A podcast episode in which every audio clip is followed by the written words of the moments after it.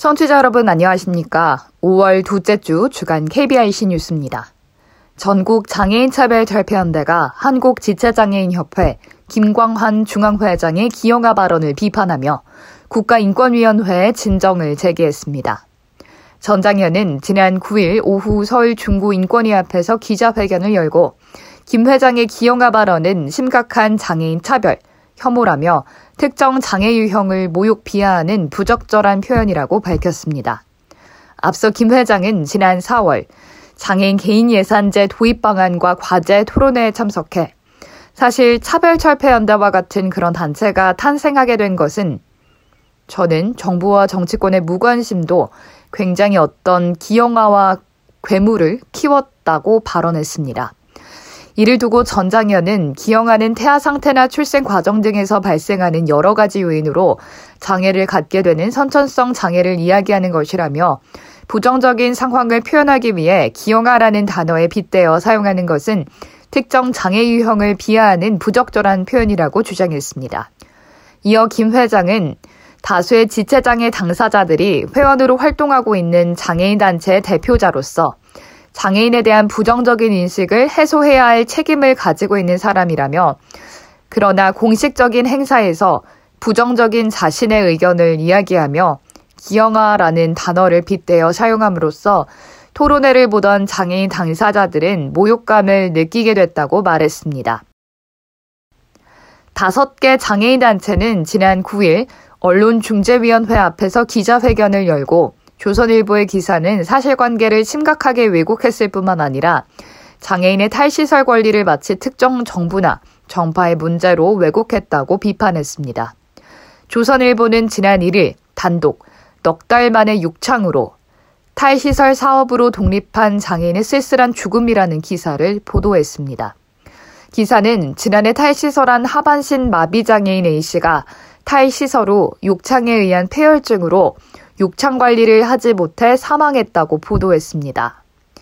또 2019년 말 1차 탈시설 때 A씨와 동반 탈시설을 상의하다가 혼자 먼저 나간 사지마비 장애인 C씨 역시 이 세상 사람이 아니었다며 작년 말 마지막으로 C씨를 만난 그의 지인은 당시 C씨가 욕창으로 꽤 고생하고 있다고 하긴 했지만 정신은 말짱했다며 그런데 갑자기 죽어서 황망하다고 말했습니다. 단체들은 A씨의 정확한 사망 원인은 폐혈증이라며 기사는 마치 A씨의 자립 생활을 지원한 서비스 지원 기관이 욕창 관리를 하지 않아 욕창으로 인해 사망한 것으로 보도했지만 이는 사실이 아니라고 지적했습니다. 해당 기사를 작성한 조선일보 기자는 9일 미디어 오늘과 통화에서 서울시와 기사에 나온 돌아가신 장애인분들을 관리했던 단체에서 직접 이야기한 내용을 뽑아서 쓴 것이라며 내가 왜곡할 부분이 없다. 반론 보도는 할 수 있겠지만 정정할 부분은 없다고 말했습니다. 이어 탈시설이 잘못됐다는 것이 아니라 시설에 있고 싶은 사람들은 시설에 있어야 한다는 것이라며 선택의 자유에 대해 무조건 탈시설 해야 한다고 말하면 안 되는 것이라며 국회에서도 무조건적으로 시설을 없애고자 하는데 의사결정이 불가능하고 사지가 마비돼 시설에서 나올 수 없는 사람들도 있다며 그 사람들이 무슨 수로 동의서를 작성하고 탈시설 후 어떤 보호를 받을 것이냐에 대해서 문제 제기를 하는 것이라고 덧붙였습니다. 공공기관 세곳중한곳 이상은 지난 5년간 장애인을 한 명도 채용하지 않은 것으로 나타났습니다. 공공기관 경영정보 공개 시스템인 알리오에 따르면 2017년부터 지난해까지 5년 동안 공공기관 370곳 중 38.4%인 142곳은 장애인을 한 명도 채용하지 않았습니다. 지난 5년 동안 장애인을 단 한 명 뽑은 곳도 58곳에 달했고, 이들 공공기관을 포함해 장애인 채용 인원이 1명 이상, 10명 미만인 곳은 총 163곳으로 전체의 44.1%를 차지했습니다. 장애인 채용 인원이 5년간 10명 이상인 공공기관은 65곳으로 17.6%에 그쳤습니다. 장애인을 가장 많이 채용한 공공기관은 한국도로공사의 자회사인 한국도로공사 서비스로 5년간 1,300명을 채용한 것으로 집계됐습니다. 지난 5년간 공공기관들이 채용한 장애인은 총 4,542명으로 전체 정규직 채용 인원의 2.9%에 불과했습니다. 시각장애인에게 전문적으로 보행을 지도하는 보행 지도사들이 교육, 훈련을 충분히 받지 못해 업무에 어려움을 느끼고 있는 것으로 나타났습니다. 한국장애인개발원에 따르면 보행 지도사 151명에게 자격증 취득 후 추가적인 교육이 필요한지를 물은 결과 87%가 필요하다 또는 매우 필요하다고 답했습니다. 보행 지도사들은 자격증 취득 후 추가 교육으로 전문 보행 지도 테크닉과 관련된 실습을 가장 받고 싶다고 입을 모았습니다. 서원선 한국장애인개발원 연구원은 일정 시간 실습을 거치지 않고 시험에 통과해 적절한 실무 능력을 갖추지 못하는 경우가 적지 않다며 보수 교육도 집합, 단시간, 이론 위주로 진행하고 있다고 설명했습니다. 이어 수어 통역사도 합격자 대상 수어 실습 전문 연수를 받는 것처럼 보행 지도사 합격자 대상 연수 등이 필요하다고 강조했습니다.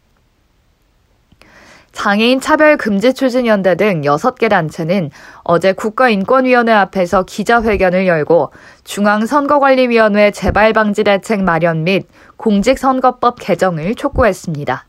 진정 사례는 기본 투표소 접근 등 편의시설 차별, 장애를 이유로 한 정보 제공 차별, 선거 관계자의 장애에 대한 몰이해 및 투표 보조 용구 등 정당한 편의 미제공, 발달장애인 투표 보조 차별, 의료시설의 선거정보 적극적 안내 부족 등입니다. 이들은 이번 집단 진정을 통해 인권위가 선관위에 대해서 강력한 시정 권고, 그리고 입법기관인 국회의장과 각 정당 원내대표들 대상 장애인 참정권 보장을 위한 공직선거법 개정 논의를 위해 정책 권고를 요청했습니다.